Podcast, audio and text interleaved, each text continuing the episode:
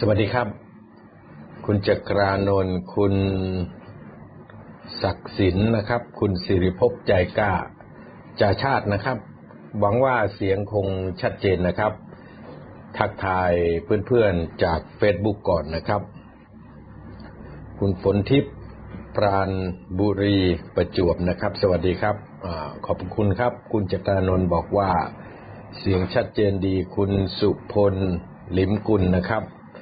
ก็ฝากทักทายให้กำลังใจมา คุณนะครับ เดี๋ยวประมาณสักสิบนาฬิกานะครับ ก็จะเข้ารายการตอนนี้ขอทักทายเพื่อนๆก่อนนะครับ ที่เข้ามาชมทาง Facebook Live นะครับ คุณโซกูดบอกว่าชัดเจนนะครับ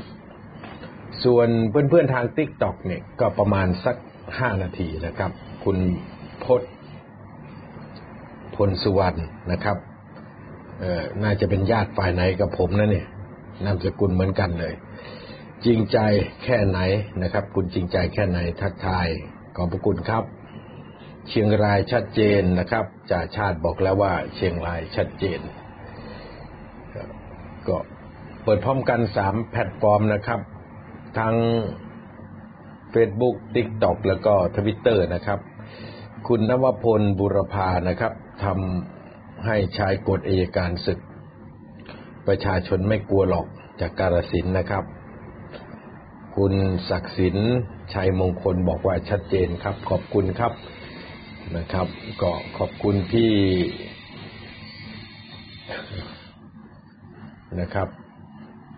ขอบคุณที่ทุกท่านนะครับ เข้ามาแล้วก็ได้แชร์กันไป คุณสุพจน์ศรีวิชัยบอกว่าติดตามตลอดขอบคุณมากครับ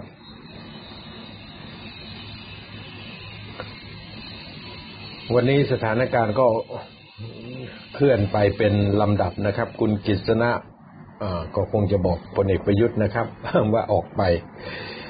สวัสดีตอนเช้าครับ จากคุณนัทวุฒินะครับ พี่ชัดชัยนาคอนุรักษ์เก็ เข้ามาชม ก็เป็นรุ่นพี่ที่ดีนะครับ ที่ได้ให้กำลังใจผมโดยตลอดนะครับ คุณวิภารัตน์เหนียวสกุลนะครับ รอข่าวดีนะคะ ก็ใกล้แล้วครับ คุณสงธรรมนะครับ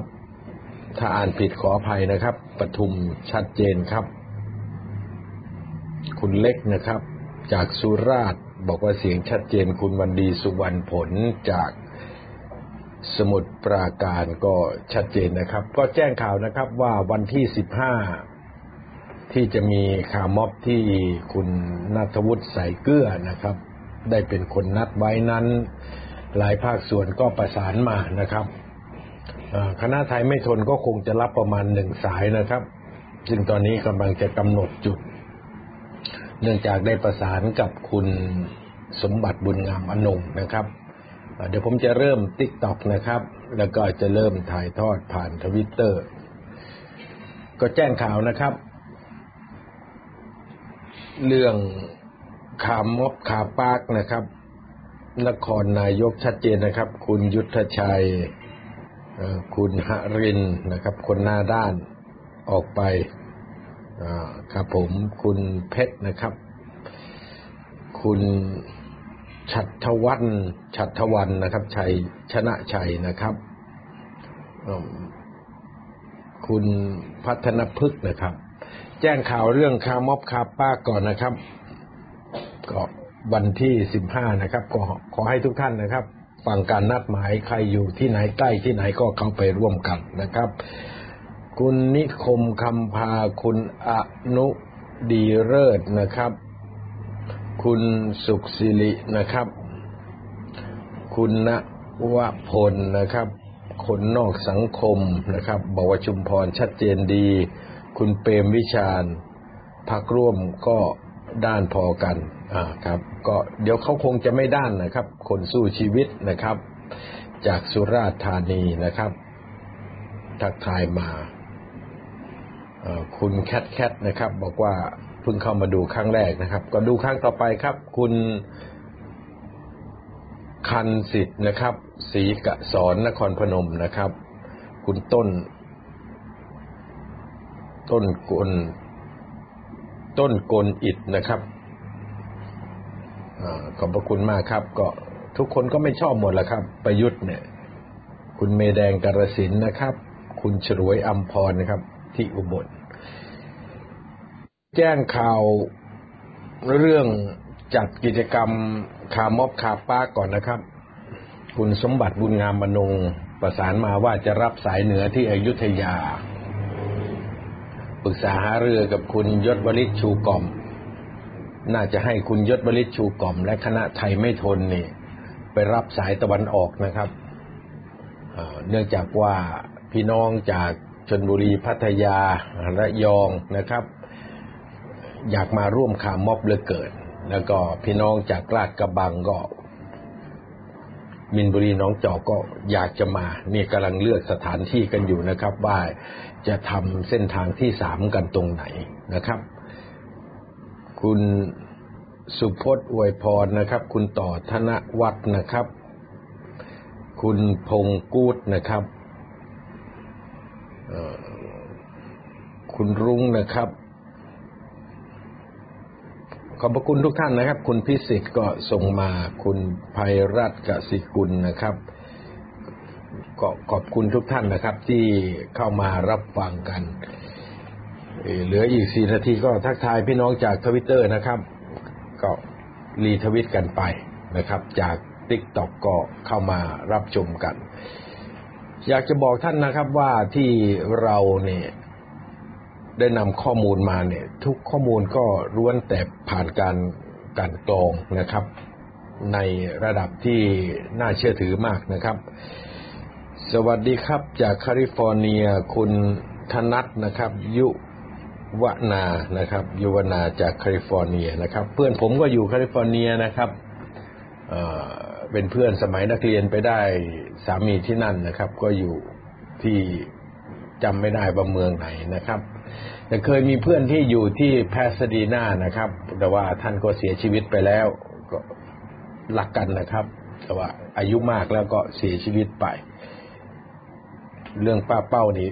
คงจะได้รับการประกันตัวนะครับ คุณถาวร สวัสดีครับ คุณเสียงยะโสนะครับ คุณสุขศิริ บอกว่าไม่มีอะไรจะกิน แต่มีรถ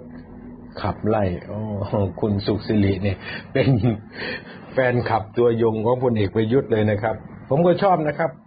คนที่รักและเชียร์พลเอกประยุทธ์ แบบไม่ลืมหูลืมตาเนี่ยผมชอบจริง ๆ คุณทวีซื่อตรงนะครับคุณอ่างทองนะครับ เราจะต่อสู้ต้องชูชาติไทยนะครับถูกต้องครับ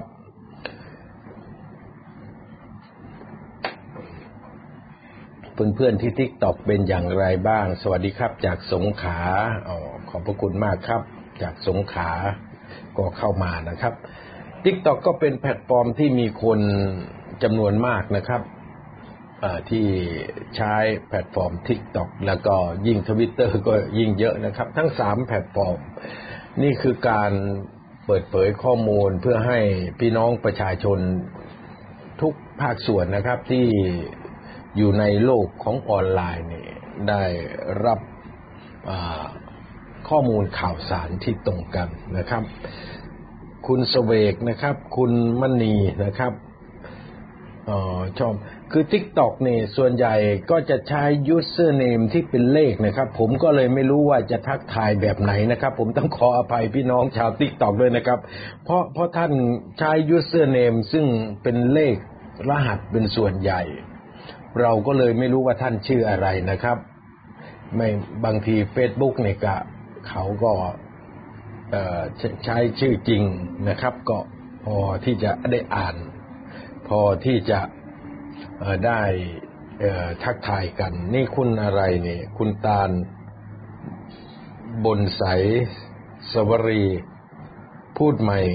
ใครสร้างความรุนแรงเดี๋ยวผมจะพูดให้ฟังครับว่าใครสร้างความรุนแรง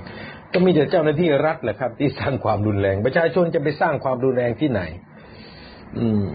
ก็เปิดหูเปิดตาบ้างนะครับ สวัสดีครับ จากกทมคุณพงทัศนะครับนาประยุทธ์ออกไปก็มีเอ่อคุณภัยจิตเถาทองนะครับ ตาพญาชัดเจนดี ผมเคยไปนะครับ ตาพญาเนี่ย คุณ ไปคุงบ้านเพชรนะครับชื่อเหมือนชาวต่างประเทศเลยนะเนี่ย MRP ไพรอันนี้น่าจะจากเชียงใหม่หรือเปล่าหรือจากเชียงรายเนี่ยครับ ถ้าจำผิดขออภัยนะครับ เอาละครับ ท่านที่เคารพทั้งหลาย ผมต้องขอโทษทุกท่านนะครับ ทั้งที่อยู่ใน TikTok นะครับ ที่บอกว่าจากจังหวัดเลยก็ติดตามนะจาก Facebook และก็จากทวิตเตอร์นะครับ ที่เข้าร่วมกัน ฟังสถานการณ์วันนี้นะครับ ก็ขอเข้ารายการวันนี้ซึ่งได้โปรยหัวเรื่องไว้ว่า รัฐบาลเจตนาสร้างความรุนแรง เพื่อให้ทหารใช้กฎอัยการศึก นั่นคือเรื่องที่เราจะพูดคุยกันวันนี้ ในวันที่ 12 สิงหาคม 2564 ซึ่งเป็นวันแม่ ก็ ต้องบอกกับท่านทั้งหลายนะครับ ที่แม่มารดาหรือแม่ของทุกท่านยังมีชีวิตอยู่ก็ต้องรักท่านมาก ๆ ส่วนของผมนะครับ ผมอายุมากแล้ว คุณแม่และคุณพ่อได้เสียชีวิตไปแล้ว แต่ก็ยังนึกถึงท่านอยู่ตลอดเวลานะครับ ผู้ให้กำเนิดเรา ผู้เลี้ยงดูเรามา ส่วนการใช้ชีวิตนั้นก็เป็น เรื่องที่เราจะต้องรับผิดชอบต่อชีวิตเราเอง พ่อแม่เลี้ยงดูให้กำเนิดให้การศึกษานะครับ ส่วนเราจะทำให้ตัวเองมีคุณค่าเป็นคนที่มีความหมายในสังคมหรือไม่นั้น ก็ล้วนแล้วแต่เป็นความรับผิดชอบของเรานะครับ ถ้าเราทำให้ตัวเองมีคุณค่านะครับ ไม่เป็น ภาระของสังคม ไม่สร้างความเดือดร้อนของให้กับสังคม ผมเชื่อมั่นว่านะครับ พ่อแม่ทุกคนก็จะภูมิใจนะครับ ภูมิใจ พ่อแม่ทุกคนไม่ต้องการให้ลูกร่ำรวยที่สุด พ่อแม่ทุกคนไม่ต้องการให้ลูกเป็นคนดีที่สุด แต่พ่อแม่ทุกคนอยากให้ลูก ประสบความสำเร็จในชีวิต ตามแต่ฐานานุรูปและความสามารถของแต่ละบุคคล แค่นี้พ่อแม่ก็ภูมิใจแล้วครับ และสำคัญที่สุด ถ้าประเทศนี้คือประเทศไทยของเราเนี่ย ได้สร้างรัฐสวัสดิการไว้รองรับ ประชาชนทุกคน วันแม่แต่ละปีก็จะเป็นวันแม่ที่มีความสุข ลูกก็จะไม่เป็นห่วงแม่ที่ชราแม่ก็จะไม่ห่วงลูกที่ยังเป็นเยาวชนคนหนุ่มสาวอยู่ เพราะทุกคนจะเติบโตขึ้นมาในสังคม ที่ให้การดูแลรับผิดชอบประชาชนทุกคนอย่างเท่าเทียมกัน ไม่มีความเหลื่อมล้ำในสังคมนี้ นั่นคือสิ่งที่พี่น้องประชาชนทั้งชาติกำลังปรารถนาที่จะเดินไปสู่สังคม ที่เป็นสังคมรัฐสวัสดิการ เงินภาษีทุกบาททุกสตังค์จะต้องถูกใช้ให้คุ้มค่าที่สุดนะครับ ก็ขอให้ทุกท่านนะครับ มีความสุขเนื่องในวันแม่ ซึ่งคนไทยทุกคนก็ลำลึกถึงบุญคุณพ่อแม่ตัวเอง ไม่มีใครที่จะไม่คิดถึงบุญคุณของพ่อแม่ตัวเองครับ ก็ขอให้ทุกท่านมีความสุขนะครับ ท่านทั้งหลายครับ เราก็มาเข้าเรื่องกัน ก่อนที่จะคุยกันถึงเรื่องรัฐบาล เจตนาสร้างความรุนแรง เพื่อให้ทหารใช้กฎอัยการศึก ผมก็ประชาสัมพันธ์นิดนึงนะครับ เนื่องจากคุณยศบริจูกล่อมได้รับการประสานมาจากคณะที่เขาจัดขาม็อบขาปากนะครับว่า ให้กำหนดเส้นทางและกำหนดจุดเป็นสายที่สามคือสายที่หนึ่งคุณนัทวุฒิก็รับผิดชอบไป ซึ่งก็มีผู้เข้าร่วมจำนวนมากนะครับ สายที่สองก็คุณสมบัติบุญงามมนงนะครับ รับผิดชอบไปแล้วได้ประกาศไว้แล้วว่าจะรับสายเหนือ นั่นคือจะไปรับพี่น้องประชาชนถึงอยุธยาก็ ขอบพระคุณคุณสมบัติบุญงามอนงนะครับ หรือคุณหนูหลิงที่ได้เสียสละ เพื่อจะให้เกิดการเปลี่ยนแปลงขึ้นในประเทศนี้ ทุกคนก็เสียสละกันนะครับ ส่วนทางคณะไทยไม่ทนซึ่งผู้นำในการทำคาม็อบก็ต้องยกให้คุณยศวริศนะครับ หรือพี่เจ๋งดอกจิก ซึ่งเป็นผู้ชำนาญในการปฏิบัติมากนะครับ ก็ต้องให้กำลังใจกันก็กำลังเลือกสถานที่น่าจะประกาศวันนี้นะครับว่า จะเลือกตรงไหนที่จะรวมผลเนื่องจากมีพี่น้องแถวลาดกระบัง พี่น้องแถวนะครับกิ่งแก้ว พี่น้องจากพัทยา พี่น้องจากชนบุรี จากศรีราชา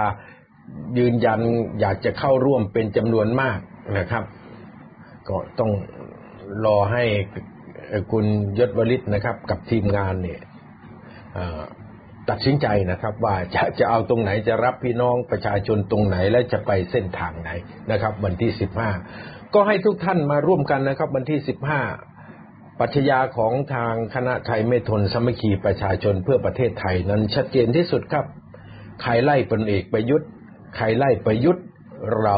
คือพี่น้องกัน เมื่อพี่น้องออกมาเคลื่อนไหว เราก็ต้องออกมาช่วยเหลือพี่น้องของเรา ให้ทำตามเป้าหมายนั่นคือไล่พลเอกประยุทธ์ออกจากตำแหน่งนายกรัฐมนตรีให้สำเร็จนะครับ นี่คือปัจจัยาหลักของ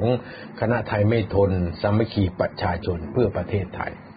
เอาละครับเรามาพูดคุยกันในประเด็นทางการเมืองในวันนี้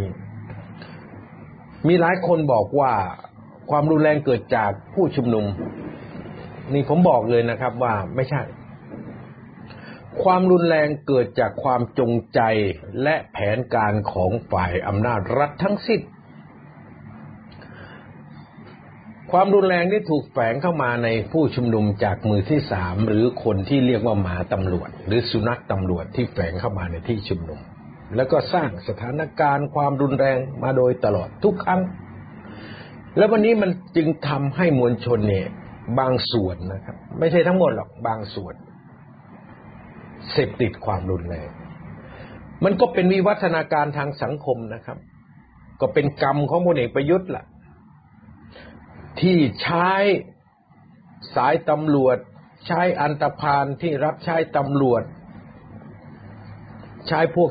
โจรที่รับใช้ตำรวจแฝงตัวเข้ามาอยู่ในที่ชุมนุม ตั้งแต่ช่วงประมาณปลายปี 2563 ชุมนุมเมื่อไหร่ก็จะสร้างความรุนแรงเมื่อนั้น วัตถุประสงค์ที่ทำตอนนู้นก็เพื่อที่จะโยนความผิดทำลายความชอบธรรมของผู้ชุมนุมว่าชุมนุมแล้วก่อให้เกิดความรุนแรง ไอ้ถ้อยคำมากมายที่เขียนแล้วมินเมทำให้เกิดการดำเนินคดีตามกฎหมายนั้น ส่วนใหญ่ก็ถูกเขียนขึ้นมาจากกลุ่มลูกสมุนบริวารที่รับใช้เผด็จการนะครับ ที่จะป้ายความผิด ป้ายสีให้กับผู้ชุมนุม แต่พอทำจนกระทั่งผู้ชุมนุมเสพติดความรุนแรงแล้ว นึกว่าผู้ชุมนุมจะสูญเสียความชอบธรรม กลายเป็นว่าความชอบธรรมของผู้ชุมนุมมากขึ้นมากขึ้น เนื่องจากพฤติกรรมของพลเอกประยุทธ์มันเป็นพฤติกรรมที่ไร้ประสิทธิภาพล้มเหลวไม่มีแก่นไม่มีสารอะไรเลย ไร้ความสามารถ อยู่ไปก็เปลืองเงินภาษีทำให้เจตนารมณ์ของพี่น้องประชาชนที่ต้องการจะไล่พลเอกประยุทธ์นั้น มันขึ้นสู่กระแสสูงกลายเป็นจิตวิญญาณของชาติ วันนี้คนไทยทั้งเจ็ดสิบล้านคนมีจิตวิญญาณเดียวกัน นั่นคือต้องการจะไล่พลเอกประยุทธ์ ออกจากตำแหน่งนายกพลเอกประยุทธ์ออกจากตำแหน่งนายกรัฐมนตรีเมื่อไรนะประเทศถึงจะเปลี่ยน ทุกคนคิดอย่างนี้ครับ เปลี่ยนทั้งด้านการรักษาพยาบาลผู้ป่วย เปลี่ยนทั้งการป้องกันการติดเชื้อ เปลี่ยนทั้งการจัดหาวัคซีน เปลี่ยนทั้งการแก้ไขปัญหาเศรษฐกิจ เปลี่ยนทั้งการแก้ไขปัญหาความสามัคคี และเปลี่ยนทั้งการแก้ไขปัญหาความขัดแย้งทางการเมือง ทุกอย่างเปลี่ยนหมด เพราะการที่พลเอกประยุทธ์เป็นนายกรัฐมนตรีอยู่นั้นเนี่ย มันไม่เปลี่ยนอะไรสักอย่างเลย นี่ประชาชนคิดอย่างนี้ทั้งเจ็ดสิบสามล้านคนครับ ทั้งเจ็ดสิบกว่าล้านคนเจ็ดสิบกว่าล้านคนนี่คิดอย่างนี้หมด ท่านทั้งหลายครับ เมื่อจิตวิญญาณของชาติเนี่ยมันมุ่งไปสู่การไล่พลเอกประยุทธ์ ไม่ว่าจะทำอะไรก็ตามกับผู้ชุมนุม ก็ไม่สามารถที่จะทำลายความชอบธรรมของผู้ชุมนุมได้ เพราะรัฐคือต้นเหตุของการใช้ความรุนแรง นี่ต้องพูดกันให้ชัดเจนนะครับ เอาละครับ ว่ากันในช่วงประมาณสิงหาคมนี่แหละไอ้ที่มันก่อนหน้านั้นมันยาว เอาช่วงสิงหา ซึ่งเป็นเดือนที่ทุกคนคาดหมายว่าพลเอกประยุทธ์จะต้องออกจากตำแหน่งนายกรัฐมนตรี และเป็นเดือนที่พี่น้องประชาชนคนไทยทั้งชาติเนี่ย จะทุ่มเทกำลังเพื่อจะจัดการพลเอกประยุทธ์ ท่านทั้งหลายครับ พลเอกประยุทธ์ขณะนี้เป็นรัฐมนตรีว่าการกระทรวงกลาโหมอีกตำแหน่งหนึ่ง แต่ความเป็นจริงนั้นพลเอกประยุทธ์ไม่สามารถที่จะสั่งการด้านกำลังทหารได้เลย เรื่องนี้คนในวงการทหารนี่ทราบดี ใครที่มีน้องมีญาติพี่น้องเป็นทหารนะครับ โดยเฉพาะระดับผู้บังคับ กองพันกองพลหรือ ตำแหน่งใหญ่กว่านั้น ให้สอบถามญาติพี่น้องของท่าน ให้สอบถามพ่อแม่ของท่าน แล้วท่านจะได้คำตอบเหมือนที่ผมได้คำตอบนั่นแหละคือพลเอกประยุทธ์ไม่สามารถสั่งการทางกำลังต่อกองทัพไทยได้ นั่นคือจะให้เคลื่อนไปตรงนู้นจะให้เคลื่อนไปตรงนี้นี่ ไม่มี ประยุทธ์สั่งการไม่ได้ เพราะดูจากสถานะ และการทำหน้าที่ของผู้นำกองทัพ และผู้นำเหล่าทัพแล้ว กลายเป็นว่าเราเห็นคำสั่งที่ออกไปนั้น ไม่ได้ล้อหรือไม่ได้ช่วยรัฐบาลเลย ไม่ว่าจะให้ทหารในเขตกรุงเทพมหานครนี่ อยู่นิ่ง ไม่เคลื่อนไหว อยู่ในที่ตั้ง หรือแม้กระทั่งการเปิดค่ายทหารเพื่อ ทำเป็นโรงพยาบาลสนาม ก็ทำในส่วนเฉพาะของกองทัพ ที่สัมพันธ์กับชุมชนที่สัมพันธ์กับประชาชนเอง โดยไม่ผ่านนกลไกของรัฐบาล พูดตามภาษาบ้านๆของเราก็คือ วันนี้กองทัพไม่ยอมให้ประยุทธ์ตีเนียนเพื่อตีกิน ไม่ยอมให้พลเอกประยุทธ์ตีเนียนเพื่อตีกินว่ามันเป็นผลงานของรัฐบาล ท่านได้เห็นการเดินที่อยู่ในลักษณะคู่ขนาน ไม่สามารถบรรจบกันนะครับ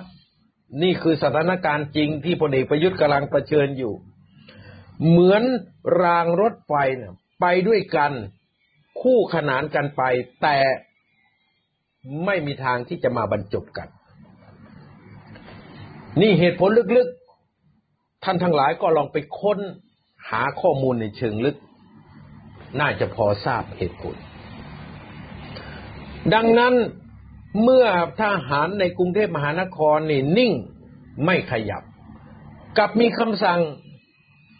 ที่ดูเหมือนว่าจะไม่เป็นลายลักษณ์อักษร แต่เป็นการชี้แนะชี้นำกันไปว่า ให้ทหารที่อยู่นอกกรุงเทพมหานครนั้น ก็อยู่ในสภาวะนิ่งหมด ทหารในเขตมหานคร เขตพระนครก็นิ่ง ทหารที่อยู่รอบนอกก็นิ่ง มันก็เป็นสัญญาณแปลกๆนะครับ ที่ได้ส่งไปที่พลเอกประยุทธ์ ไม่ได้ส่งมาที่เราหรอกครับ เพราะประชาชนก็ไม่ได้มีผลกระทบอะไรเลย ไม่ว่าทหารในกรุงเทพจะนิ่ง ทหารในต่างจังหวัดจะนิ่งด้วยเนี่ย ชีวิตของพี่น้องประชาชนก็เผชิญกับความทุกข์ยากลำบาก จากการบริหารงานของพลเอกประยุทธ์อยู่แล้ว เขาจะนิ่ง เขาจะเคลื่อนไหว ไอ้ชีวิตของประชาชนอย่างเราเราท่านท่านก็ก็อยู่กันเหมือนเดิมครับ ไม่เปลี่ยนแปลง แต่มันเป็นนัยยะสำคัญที่สะท้อนให้เห็นว่า ความเป็นหนึ่งเดียวระหว่างนายกรัฐมนตรีชื่อประยุทธ์ รัฐมนตรีว่าการกระทรวงกลาโหมชื่อประยุทธ์ กับกองทัพ กองทัพไทยกองทัพบบกกองทัพเรือกองทัพอากาศนั้น ไม่ได้เป็นหนึ่งเดียวกันอีกแล้ว นี่คือข้อสรุปณวันนี้นะส่วนการสั่งการ ผ่านไปยังสำนักงานตำรวจแห่งชาติ ก็ยังถือว่า ในฐานะที่เป็นผู้กำกับดูแลสำนักงานตำรวจแห่งชาติโดยตรงพลเอกประยุทธ์ยัง บังคับบัญชาและสั่งการสำนักงานตำรวจแห่งชาติได้อยู่ ได้อยู่นะครับ นี่เอาความจริงมาว่ากัน และยังสามารถที่จะกดดัน ให้ระดับผู้บังคับบัญชาของสำนักงานตำรวจแห่งชาติ ตั้งแต่ผู้บัญชาการสูงสุดนะจนกระทั่งถึงผู้บังคับการตำรวจนครบาลและ ผู้บัญชาการตำรวจภูธรภาคต่างๆ ยังอยู่ในคำสั่งของพลเอกประยุทธ์อยู่ ดูจากการเรียกกำลังกองร้อยควบคุมฝูงชนเนี่ยก็ยังสามารถที่จะเรียกได้อยู่ และขณะนี้ผมเรียนท่านทั้งหลายเลยว่า เกมที่กำลังเล่นอยู่นั้นพลเอกประยุทธ์กับลูกสมุนบริวารก็น่าที่จะพยายามที่จะยกระดับ ให้ความรุนแรงนั้น มันขยายตัว เพราะอะไรครับ เพราะพลเอกประยุทธ์ก็รู้อยู่แล้วว่า เมื่ออารมณ์ม็อบจุดติดอย่างนี้ อย่างกรณีในวันที่หนึ่งสิงหาคม กรณีวันที่เจ็ดสิงหาคม กรณีวันที่สิบสิงหาคม หรือแม้กระทั่งกรณีเมื่อวานนี้ในวันที่สิบเอ็ดสิงหาคมนั้น มันชัดเจนอยู่แล้วว่า พี่น้องประชาชนนี่ต้องการที่จะบุกเข้าไปสู่หน้าบ้านพักของพลเอกประยุทธ์ มีความต้องการอย่างมาก ไม่ว่าเจ้าหน้าที่ตำรวจควบคุมฝูงชนจะสกัดกั้นขนาดไหนความมุ่งมั่น ความพยายามของกลุ่มพี่น้องประชาชนก็ไม่ลดละ จะยิงกัดจำตา กี่ร้อยกี่พันลูก จะยิงกระสุนยางกี่พันกี่หมื่นนัด จะฉีดน้ำ ผสมสารเคมีใส่ประชาชนกี่หมื่นกี่พันลิตร ก็ไม่มีทางจะหยุดยัง้ง และไม่มีทางจะเปลี่ยนแปลงสถานการณ์นี้ได้เลยคำว่าเปลี่ยนแปลงสถานการณ์ในความหมายที่ผมจะสื่อถึงท่านวันนี้ก็คือ ไม่สามารถที่จะหยุดพลังความต้องการที่จะเปลี่ยนแปลงรัฐบาลความต้องการที่จะไล่พลเอกประยุทธ์เนี่ย แก๊สน้ำตา กระสุนยาง น้ำผสมสารเคมีที่ตำรวจกำลังใช้อยู่เนี่ย หรือแม้กระทั่งการใช้การจับกลุ่มเนี่ย ก็ไม่สามารถที่จะหยุดยั้งเจตนารมณ์อันแน่วแน่ของพี่น้องประชาชนทั้งชาติ และโดยเฉพาะเจตนารมณ์ที่มุ่งมั่น ของพี่น้องประชาชนทั้งประเทศ ทั้งกรุงเทพมหานครด้วย ที่ออกมาชุมนุม ไม่ได้มีทางที่จะเปลี่ยนเจตนารมณ์นี้ไปได้เลย เมื่อเราเห็นว่าเจตนารมณ์ของพี่น้องประชาชนไม่หวาดกลัวก๊าซน้ำตา ไม่หวาดกลัวกระสุนยาง ไม่หวาดกลัวน้ำผสมสารเคมีประยุทธ์และลูกสมุนก็ต้องคิดเกมใหม่สิครับ เพราะเจ้าหน้าที่ตำรวจคอปอ คงไม่สามารถที่จะต้านทานพลังของพี่น้องประชาชนได้อีกนานหรอกครับ ผมมั่นใจว่า ในระยะไม่กี่วันไม่กี่สัปดาห์ข้างหน้าเนี่ยด่านที่ตำรวจควบคุมฝูงชนได้สกัดกั้นทางไปบ้านพลเอกประยุทธ์ ทั้งด้านสามเหลี่ยมดินแดง และด้านที่จะมาจากห้าแยกลาดพร้าว และด้านที่จะเข้าจากถนนมิตรไมตรีที่ดินแดงเนี่ยจะถูกตีแตกในอีก ไม่กี่วันไม่กี่สัปดาห์ข้างหน้า หากมีการเรียกการชุมนุมใหญ่ ทานไม่อยู่ครับ จะวางตู้คอนเทนเนอร์ก็วางไม่ได้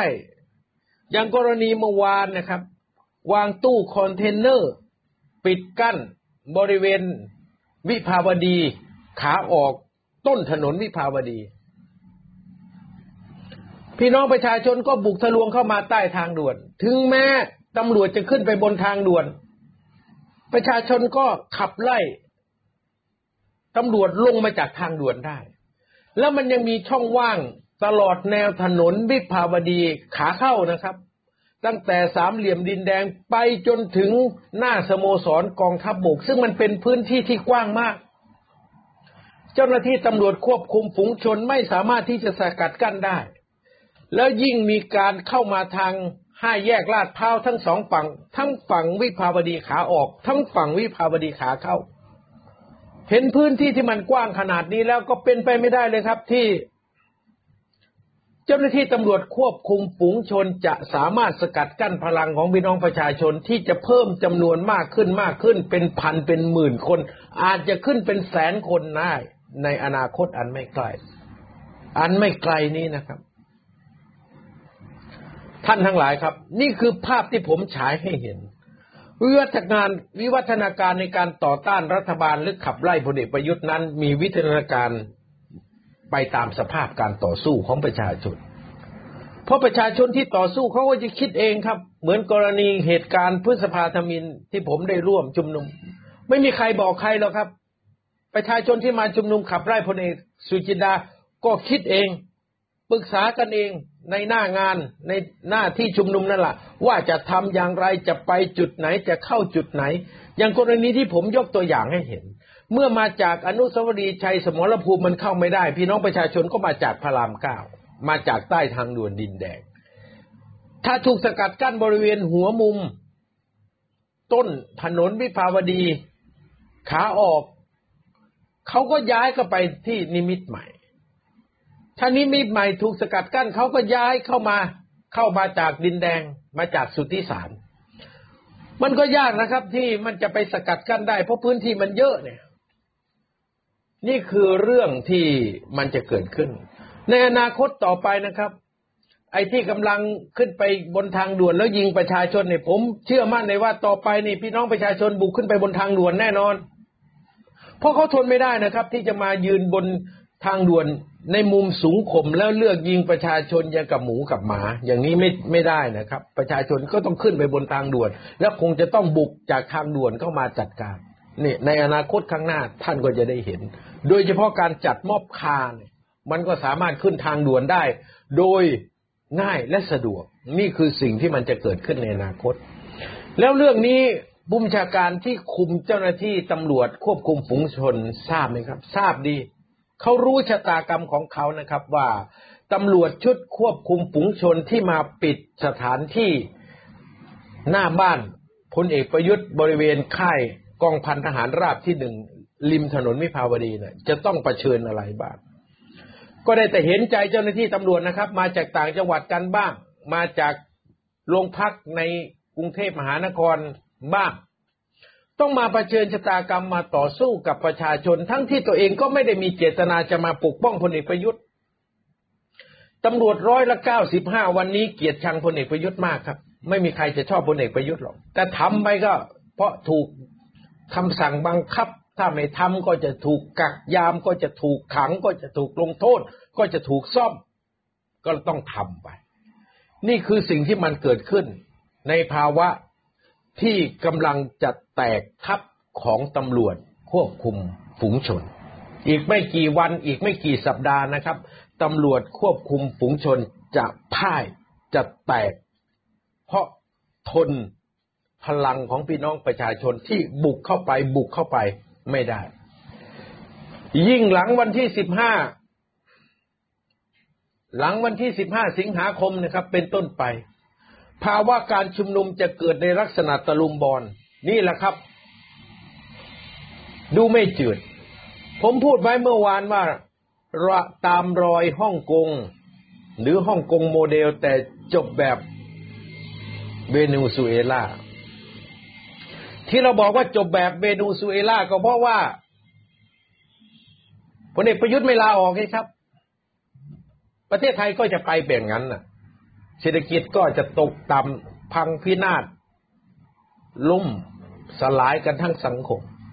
ก็ประชดประชันพลเอกประยุทธ์ก็บอกว่า เชิญพลเอกประยุทธ์หาความสำราญบนหายนะของชาติได้เลย ให้ท่านหาความสำราญบนความหายนะของประเทศนี้ได้เลยครับพลเอกประยุทธ์ อยู่ต่อไปครับ หาความสำราญกับความหายนะของประเทศต่อไปครับพลเอกประยุทธ์ บอกท่านได้แค่นี้แหละครับ แต่ตอนท่านลงเนี่ย บอกได้เลยนะครับว่า แผ่นดินไทย ไม่ได้กบหน้าท่าน เท่ากระดูกของท่าน จะไม่มีวันนำมาฝังในแผ่นดินนี้ เพราะท่านต้องไปเสียชีวิตและตาย โดยไร้ความโศกเศร้าเสียใจของคนไทย เต็มไปด้วยคำสาปแช่ง ไม่รู้ว่าท่านจะไปตายประเทศไหนนะครับ แต่ท่านได้ไปแน่ ถ้าท่านยังดันทุลังเป็นนายกรัฐมนตรีต่อไป ดังนั้นผมจึงมาฉายภาพว่า เมื่อพลเอกประยุทธ์เนี่ยรู้อยู่แล้วครับ ว่าอีกไม่นานนี่ตำรวจควบคุมฝูงชนจะต้องแพ้แน่นอน แพ้ครับ ยังไงก็แพ้แน่นอนตำรวจควบคุมฝูงชนเนี่ยอย่างเมื่อวานเนี่ย หนีลงมาจากทางด่วน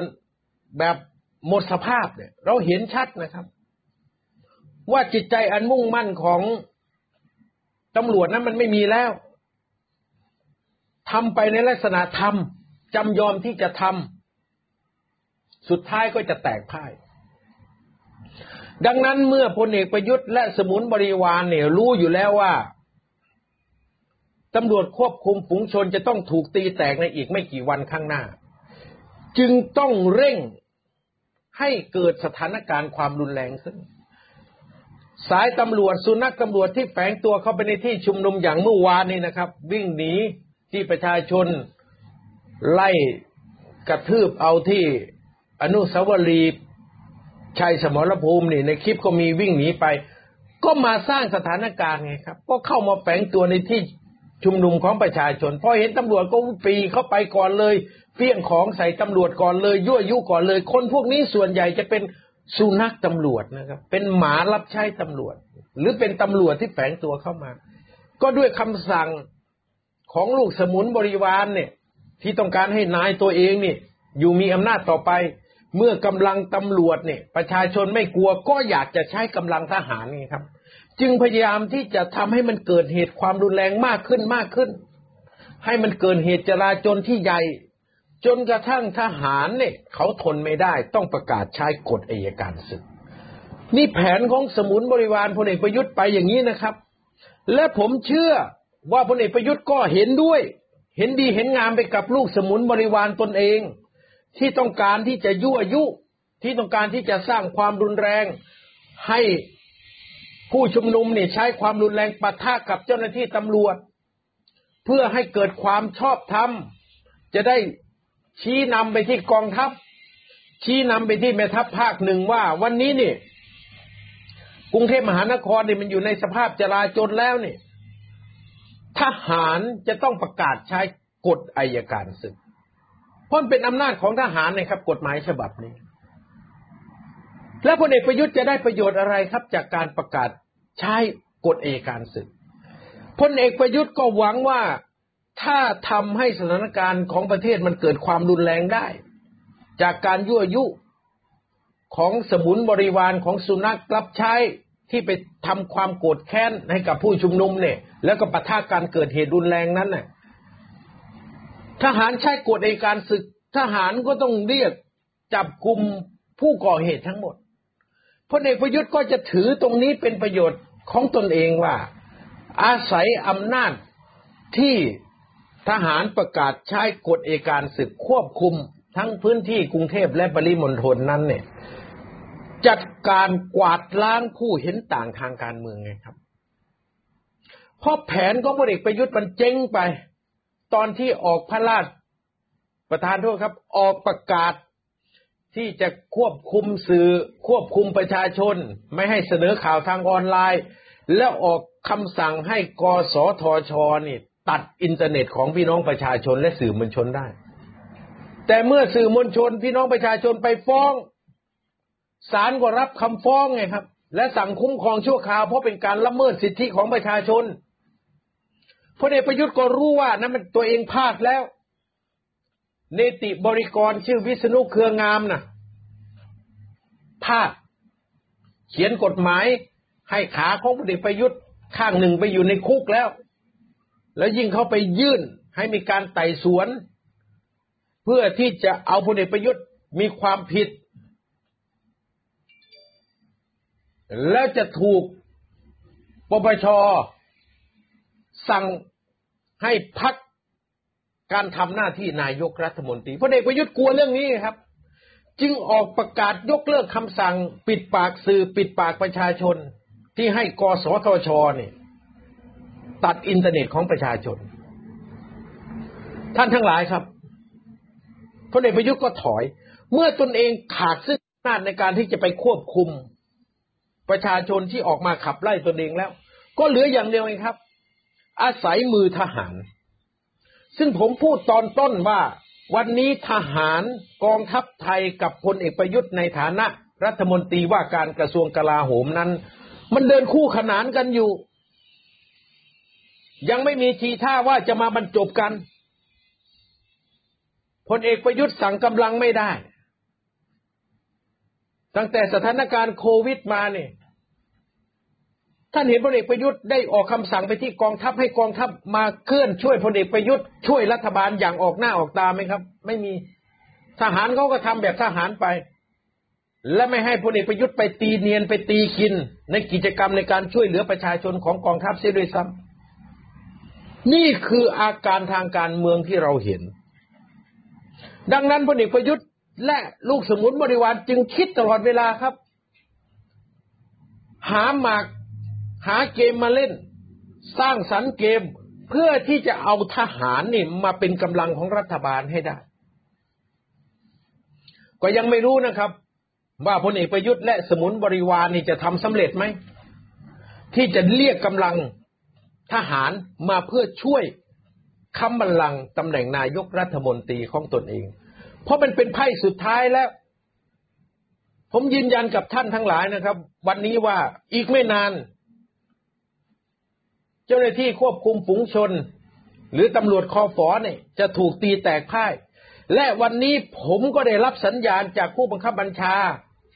ที่ดูแลเจ้าหน้าที่ตำรวจควบคุมฝูงชนว่า อยากจะกลับบ้านแล้ว ไม่อยากอยู่แล้ว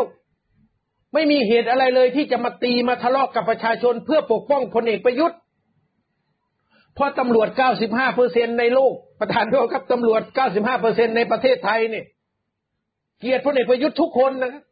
ทุกโรงพักเกียดพลเอกประยุทธ์หมด มันจึงไม่มีประโยชน์ที่เขาจะมาตีกับประชาชน ไม่มีประโยชน์ที่เขาจะมายิงแก๊สน้ำตาใส่ประชาชน ไม่มีประโยชน์ที่จะมายิง กระสุนยางใส่ประชาชนไม่มีประโยชน์เลย เขาอยากกลับไปอยู่บ้านครับ เขาอยากกลับไปทำงานที่โรงพักของเขา เขาอยากไปออกตรวจพื้นที่ ตำรวจก็เป็นคนไทยเหมือนกับเราละครับ ไม่ต้องการที่จะให้ประชาชนในประเทศนี่เกลียดตำรวจ แล้วเขายิ่งตกอยู่ในอันตรายนะครับ หากความเกลียดชังของพี่น้องประชาชนมากขึ้น เขาอาจถูกรอบทำร้ายได้ เหมือนอย่างสองสามกรณีที่ผ่านมา ไม่รู้มือที่สามเท้าสี่สี่ที่ไหน ยิงปืนใส่เขา คนหนึ่งถูกยิงที่คอ คนหนึ่งถูกยิงที่ขา นี่ไงครับตำรวจก็มีลูก มีเมียมีครอบครัวมีพ่อมีแม่เขาก็ห่วงชีวิตเขาเหมือนกัน พวกตำรวจชั้นผู้น้อยคุยกันนะครับเขาถามกันว่า พวกเรานี่จะมาปกป้องประยุทธ์ทำไมประชาชนทั้งประเทศ เกลียดชังพลเอกประยุทธ์ แล้วเราจะมาปกป้องคนที่ประชาชนทั้งประเทศ เกลียดชังทำไมนี่เขาเริ่มคุยกันแล้ว เมื่ออารมณ์เมื่อจิตวิทยาของตำรวจควบคุมฝูงชนเป็นอย่างนี้นะครับ ไม่นานก็แพ้ ไม่นานก็พ่าย ไม่งานก็แตก ประยุทธ์และลูกสมุนรู้ดี รู้เรื่องนี้ดีครับ เอาละครับ ดังนั้นเราจึงเห็นว่ามันยังมีตำรวจอีกพวกหนึ่ง ที่รับใช้ประยุทธ์แบบไม่ลืมหูลืมตาส่วนใหญ่ก็เป็นพวกที่ได้ ตำแหน่งนะครับ ประจำหรือรอตั๋วที่พลเอกประยุทธ์จะเสนอขึ้น ในฤดูโยกย้ายที่กำลังจะมาถึงนี่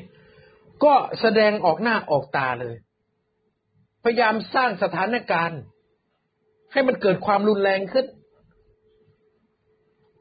ลูกน้องอันดพานอยู่ที่ไหนก็เกณฑ์มา มาสร้างสถานการณ์ มาเผานั่น เผานี่ทำลายนั่นทำลายนี่ ก็ล้วนแล้วแต่เป็นลูกสมุนของตำรวจที่รับใช้พลเอกประยุทธ์ทั้งนั้น เพื่อที่จะให้ทหารออกมา เพื่อที่จะให้ทหารนี่ประกาศใช้กฎเอกการศึก นี่คือสิ่งที่มันเกิดขึ้น และมันอยู่ใต้เหตุการณ์ความวุ่นวายทั้งหมด ผมจึงต้องเอามาเรียนกับท่านบอกกับพี่น้องประชาชน ท่านเห็นไหมครับ ผู้ชุมนุมที่มาต่อสู้ขับไล่พลเอกประยุทธ์ด้วยจิตใจบริสุทธิ์นั้น อย่างกรณีน้องผู้หญิง ที่เขาทนไม่ได้ ที่ตำรวจควบคุมฝูงชนเนี่ยจะไปไล่จับประชาชนที่มาชุมนุมเมื่อวานนี้ ตัวเล็กๆนะครับ กอดขาเจ้าหน้าที่ตำรวจไว้ ไม่ยอมให้เจ้าหน้าที่ตำรวจวิ่งไปทำร้ายประชาชน มันเป็นจิตใจที่กล้าหาญที่สุดของพี่น้องประชาชน อย่างกรณีน้องผู้หญิงอีกคนหนึ่งยืนเดียว ขัดขวางไม่ให้เจ้าหน้าที่ตำรวจขึ้นไปจับพี่น้องประชาชน บนสกายวอล์กยืนขวางอยู่หน้าบันไดเลื่อน เจ้าหน้าที่ตำรวจเกือบสิบนายไม่กล้าเข้ามา หรือแม้กระทั่งเธอเดินขึ้นไปบนสกายวอล์กเจ้าหน้าที่ตำรวจกูกันจะมาจับผู้ชุมนุม เธอยืน ขัดขวางอยู่คนเดียว จิตใจของพี่น้องประชาชนที่ออกมาร่วมชุมนุมนั้น มันจิตใจที่ยิ่งใหญ่นะครับ เป็นจิตใจที่เสียสละอย่างกล้าหาญเขาไม่ต้องการทำลายประเทศนี้เลย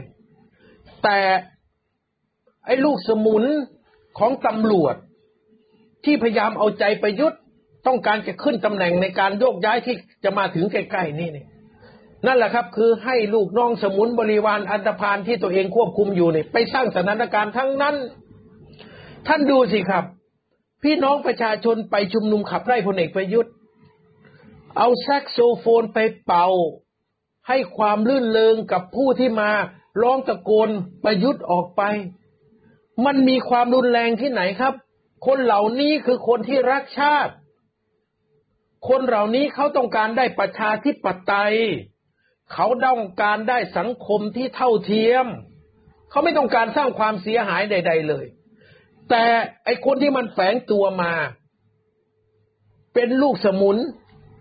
ของหนับตำรวจที่ต้องการจะขึ้นตำแหน่งนี่แหละคือตัวสร้างสถานการณ์ นี่ผมบอกอย่างนี้เลย ท่านที่เคารพทั้งหลายครับ เห็นแล้วใช่ไหมครับว่าเขาต้องการจะทำไปเพื่อให้มันเกิดความรุนแรง แต่บอกพลเอกประยุทธ์เลยนะครับ ไม่ว่าอะไรจะเกิดขึ้นในการข้างหน้า ไม่ว่ากองทัพไทยจะตก หลุมพรางฮุบเหยื่อที่ลูกสมุนบริวารของพลเอกประยุทธ์ทำแล้วทะเลอทะล่าประกาศใช้กฎเอกการศึก แล้วก็ไปควบคุมกวาดล้าง ฝ่ายตรงข้ามทางการเมืองของพลเอกประยุทธ์ ถึงจะเป็นอย่างนั้น การต่อต้านพลเอกประยุทธ์ก็จะไม่น้อยลง จะไม่มีวันที่การ ต่อต้านขับไล่พลเอกประยุทธ์จะยุติลงเลย จะจับแกนนำทั้งหมด ผู้นำทางความคิดทั้งหมด จับนักการเมืองฝ่ายค้านทั้งหมด ก็ไม่ทำให้ความต้องการที่จะขับไล่ประยุทธ์ ความต้องการที่จะไล่ประยุทธ์ของพี่น้องประชาชน ลดน้อยถอยลง บอกไว้เลยครับ